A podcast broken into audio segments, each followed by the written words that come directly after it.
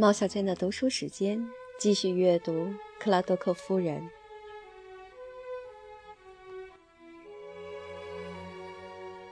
第二十八章。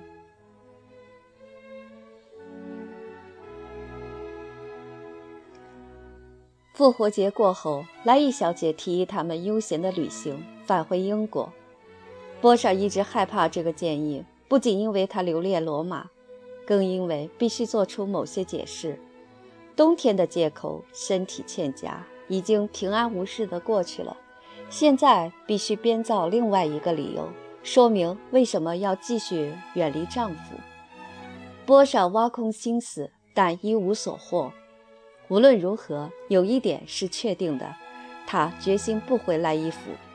经过六个月幸福自由的生活以后。重新回到身体和精神的桎梏中，只会加倍痛苦难忍。爱德华对之前的托辞感到满意，二话不说就让他离开了。他的原话是：“他不是那种妻子要去治病也横加阻拦的人，而且他完全可以照料自己的生活。”他们的通信频率很高，但只是波莎一方的努力。他总是告诉自己。唯一合理的方式就是和爱德华做一次最后声明，解释自己的意思和计划，然后断绝所有联系。但他害怕因此引发麻烦、纠葛和无尽的解释，于是克制住了。他最终采取了一个折中的办法，尽量减少写信，而且内容仅限于琐事。有一两次，他没有及时回复。很快就收到了爱德华第二封信件，焦急地问他为什么没有回复，这让他颇为惊讶。莱伊小姐从来不提起爱德华，博莎猜测她了解了部分实情，但她守口如瓶。他们不管闲事，顺其自然，实在是有福的人。莱伊小姐的确深信他们之间发生了大变故，但她谨遵静观其变的原则，不加干涉。尽量装聋作哑，这样的做法真是符合贵族的风范。她最为自豪的秉性，也就是自己的观察能力。对于一个聪明的女人，最难的事莫过于装傻。她猜到了波莎现在的困境，但看起来很容易克服。我希望你不要回来伊芙，而和我一起去伦敦。你从来没体验过伦敦社交季，是吗？整体而言，我觉得很有意思，戏剧非常精彩，有时还能看到衣着十分讲究的人。波莎没有回答，莱伊小姐看透了她想接受又犹豫的神情，心里也明白一个女人的拜访很容易无限期延续，便建议她先去住几个星期。莱伊小姐礼貌性的笑笑，很抱歉，我那儿空间不大，无法再多容纳一个爱德华。你知道的，我的公寓很小。讽刺是神赐予的天赋，是所有语气中最微妙的一种。它既是盔甲，也是武器；它既是一种哲学，也是一种永恒的娱乐。它是缺乏智慧时的食粮，是渴求笑声时的甘泉。不用讥笑的斧头击溃敌人，亦或谩骂的棍棒痛打敌人，而是用讽刺的玫瑰征服敌人。那是多么的高雅！善于讽刺的人，每当唯有他自己明白个中真意的时候，便独享这运用的快乐。看着所有人脑袋愚钝、一脸认真的模样，他更是掩袖窃笑。在疯狂的世界，他是以舌头为生计的人的唯一防御之物。对于文人，它像一枚导弹，它可以直斥读者，反驳那种歪理邪说。一个人著书是为了满足丛书的订户，而不是为了他自己。不要上当，文雅的读者们，任何一个自尊的作家都不会在乎你那区区两便士。他们在艾略特公寓住了几天。一个早上，波莎去吃早餐时，发现莱伊小姐脸上的兴奋之情难以抑制，她颤抖得像拉伸的弹簧一样，像小鸟似的，一点一点吃着吐司和鸡蛋。波莎清楚，这样的情形只表示有人出丑，给他姑姑带来了笑料。波莎也开始笑起来。他大声问：“天哪，发生什么事儿了？莱伊小姐克制住笑容，但眼睛却像年轻的女人一样炯炯有神，四处流传：“亲爱的，一场恐怖的灾难。你不认识杰拉尔德·沃德莱是吧？但你知道他是谁？我想他是我的表弟。波莎的父亲经常和亲戚发生冲突。他发现姐夫沃德莱将军和自己一样脾气暴躁，所以两家再无往来。”我刚收到他母亲的来信，说他玩弄了他的女仆，现在他们都对他绝望了。那女仆歇斯底里的已经被送走了，他母亲和姐妹都整天哭泣。将军在震怒中说，他要把那个孩子逐出家门。那个坏蛋还只有十九岁，太不光彩了，不是吗？波莎笑了，不光彩。我在想，那个法国女仆有什么魅力？引得一个小男孩总是去调情。哦，亲爱的，你是没见过我那个姐姐的女仆，她至少四十岁了，皮肤粗糙的和磨损过多的羊皮一样。但可怕的地方在于，你贝蒂姑姑恳求我照顾那个男孩。他一个月后去佛罗里达，现暂时在伦敦停留一个月。现在我想知道的是，怎么才能让一个乳臭未干的浪荡子不再淘气？别人怎么会指望我做这样的事情？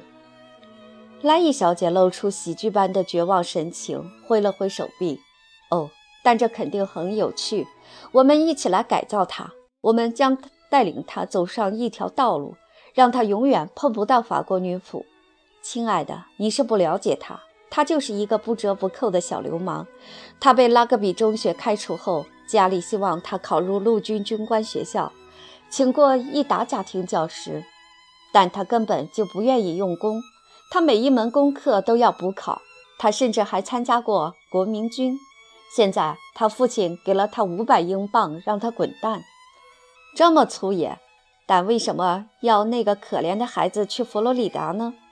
我建议的。我认识一个人，他在那边经营一片柑橘种植园。我敢说，看到绵延几英里的橘子花。他会明白，胆大妄为的男女关系也许会产生不快的后果。我觉得我会喜欢他，我一点儿也不怀疑这一点。他是一个十足的浪子，而且长得非常漂亮。第二天，波莎在客厅看书的时候，杰拉尔德·沃德莱被带了进来。他面带微笑地站起来，想使他安心，然后用最友好的方式伸出自己的手。他想，他没看到莱伊小姐。反而见到一个陌生人，肯定有点困惑，而且他会因那些不光彩的事儿而难堪。他说：“你还不知道我是谁吧？”他露出让人喜欢的笑容，回答道：“哦，不，我知道你。仆人告诉我，波利姑姑出门了，但是你在家。我很高兴你没有因此而离开。你知道，我想不应该使你受惊。”波莎睁大眼睛，她虽然看起来还不到十九岁，但完全没有一丝害羞的神情。她还是个孩子，非常瘦小，还没有波莎高，脸型比较小，长得像女孩。她的鼻子小巧，但很直，脸上有些雀斑，但肤色很漂亮。她的头发蓄得很长，乌黑而卷曲，显然知道她很养眼。她俊美的眼睛里有一种迷人的魔力。肉感的嘴唇总是带着一抹微笑。博士心想：多俊的孩子，我肯定会喜欢他的。他开始和他交谈，就像一个认识多年的老朋友。他无邪的外貌和可怕的过去实在联系不到一起。波莎对此感到惊讶。他孩子气地打量着房间，舒服地半坐半躺在扶手椅中。他指着一个意大利塑像说：“哎，我上次来的时候还没这个东西。”你经常过来吗？当然，以前我觉得家里热得受不了的时候，就常常来这儿。和爸爸吵架没什么好处，因为权力在他手上。父亲们总是占有这些优势，太不公平了。所以老头儿一开始发火，我就说我不会和你争的。如果你不能把我当做绅士一样对待，我就出去一个星期，然后我就来这儿了。波利姑姑总是给我五英镑，说：“别告诉我你打算怎么花，因为我不会赞同。但如果不够的话，再过来拿。”他真是帅呆了，是吧？真遗憾，他还没回来。我倒挺高兴的，因为可以和你多聊聊。我以前从来没有见过你，所以话很多。波莎笑了，真的，这在小伙子的身上可不常见。他看起来年纪小的不合常理，波莎不由自主地把他当作中学生来对待。他那么爱说话，波莎觉得很有趣。他希望他把过去所有的荒唐事儿告诉他，又不敢开口。他想起男孩总是食欲旺盛，问道：“你饿坏了吧？要不要吃些茶点？”“我好饿。”他马上给他倒上一杯茶，端来三个果酱三明治。他则坐在他旁边的脚凳上，非常自在地吃开了。他嘴里鼓囊囊的，但还说着话。你从来没见过我们沃德莱家的表姐妹吧？我无论如何也受不了他们，他们都是些守旧的人。我会把你的一切告诉他们的，肯定让他们脑袋疼。波莎扬起眉毛，你反对守旧的人？简直是讨厌！我曾在最后那个家庭教师的家里待过，那家伙的老婆是天下最可怕的老太婆了。你肯定没见过那种。于是我写信告诉我妈，说我恐怕自己的良好品行要被破坏了。那他带你回去了吗？无巧不成书啊！那老家伙正好在同一天写信给我爸，说如果不把我弄走，他就给我一颗子弹。于是我递交了退学申请，告诉他雪茄里有毒，然后一溜烟儿跑了。坐在脚凳上肯定很不舒服，为什么不坐到椅子上来呢？哦，不，挺舒服的。除了土耳其地毯和餐桌，没有什么比脚凳坐起来更舒服的了。椅子总让我觉得在装模作样，闷死了。波莎觉得杰劳尔德是一个不错的名字。你要在伦敦待多久？哦，只待一个月，真倒霉。然后我得去美国挣钱，接受改造。希望你能做到。哪一个？你知道，一个人不能同时做两件事。你得先挣钱，然后再改造自己。如果还有时间的话。但不管怎样，这该死的前景也比在一个讨厌的教师旁边冒汗来的顺心。如果有人让我完全不能忍受，那就是陆军教官。我明白你和他们打过很多交道。我不希望你知道我过去的所有事情。现在我不想成为你的笑料。我并不觉得它会有什么教育意义。哦，他会的。他会让你看到美德如何被践踏。那是我。邪恶又如何得意？我太不幸运了。人们有点像一个鼻孔出气，总爱从错误的角度来对待我的行为。我的运气从头到尾就没出现过。最开始。我被人家一脚从拉格比踢出来，哦，不过那不是我的错，我很愿意留下，但我被赶走了，好像我比任何人都差似的。老爸骂了我足足六个星期，说我把他气得白头发都要掉光了。哦，你知道的，他本来就快秃顶了，所以后来我忍不住说我不知道他的白发去哪儿了，看起来他不太想和白头发作伴，所以后来呢？他把我送到一个玩扑克的老师家里，哼，他把我骗得一分钱都不剩，然后写信告诉我老爸，说我是只堕落的狗崽子，败坏了他的学风。我们能不能谈点别的？哦，但你必须把故事先听完。后来我去了另外一个老师家里，发现那些伙计没人会玩扑克，所以我自然认为这是仁慈的上帝在显灵。帮我捞回被骗走的钱。我告诉他们不要在现实中积累财富。四天我就大肆赢了他们三十英镑。然后那个老头儿，我忘了他的名字，但记得他是个教区牧师，对我说：“我把他的地盘变成了一个赌博的地狱。”他不想让我待下去了，于是我动身了。这次是回家，待了六个月。实话告诉你，我差点闷死了。莱伊小姐进来了，打断了他们的谈话。波莎说：“你看，我们成为朋友了。杰拉尔德和每个人都这样，他最喜欢交际了。你还好吗，罗萨里奥？”他张开双手搂住莱伊小姐的脖子，回答说：“好极了，贝琳达。”莱伊小姐满心欢喜，却假装恼怒的样子。“你简直无药可救了！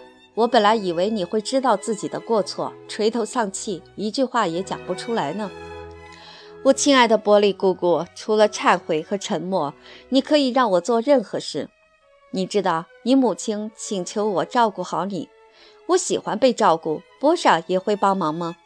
我已经仔细考虑过了。唯一能让你不淘气的办法，就是让你晚上和我待在一起。所以你现在最好回去收拾一下自己。我知道你最喜欢换衣服了。这时，波莎惊讶地发现杰拉尔德正用热切的眼神凝视着他，他的爱慕之情那么明显，他不可能视而不见。他想，这个孩子一定是疯了，但他又情不自禁地觉得很高兴。他走了以后，博莎对莱伊小姐说：“他刚才和我讲了一些可怕的故事，真希望那些都不是真的。”哦，我觉得他的话你随便听听就好。他夸张的太厉害了。不过，所有男孩都希望像拜伦一样激昂浪漫，在这件事情上，大多数男人都是这样。他看起来这么小，我不敢相信他真的那么下作。亲爱的，有关他母亲的女仆的事情，没什么好疑心的。铁证如山，我知道我应该对他大发脾气，但现在每个人都那么道德高尚，来点变化倒挺有意思的。而且他这么年轻，是可以改邪归正的。英国人一生下来就朝魔鬼一路狂奔，但随着年岁日长，他们几乎都会调转马头，缓缓地朝体面走去。换句话说，就是娶个妻子，生十七八个孩子。我喜欢他黑发下的绿色眼睛，亲爱的，不可否认，他生来就能迷住女人的心。我自己就从来没尝试过抵抗他的魅力。他对你撒个荒谬的小谎，比任何话都有说服力。波莎回到房间，看着镜子里的自己，然后穿上她最漂亮的晚礼服。莱伊小姐说：“我的天哪，你不是为杰拉尔德穿上它的吧？你会把他迷得神魂颠倒的。”他最容易动情。波莎无辜地说：“这是我打开衣柜看到的第一件衣服。”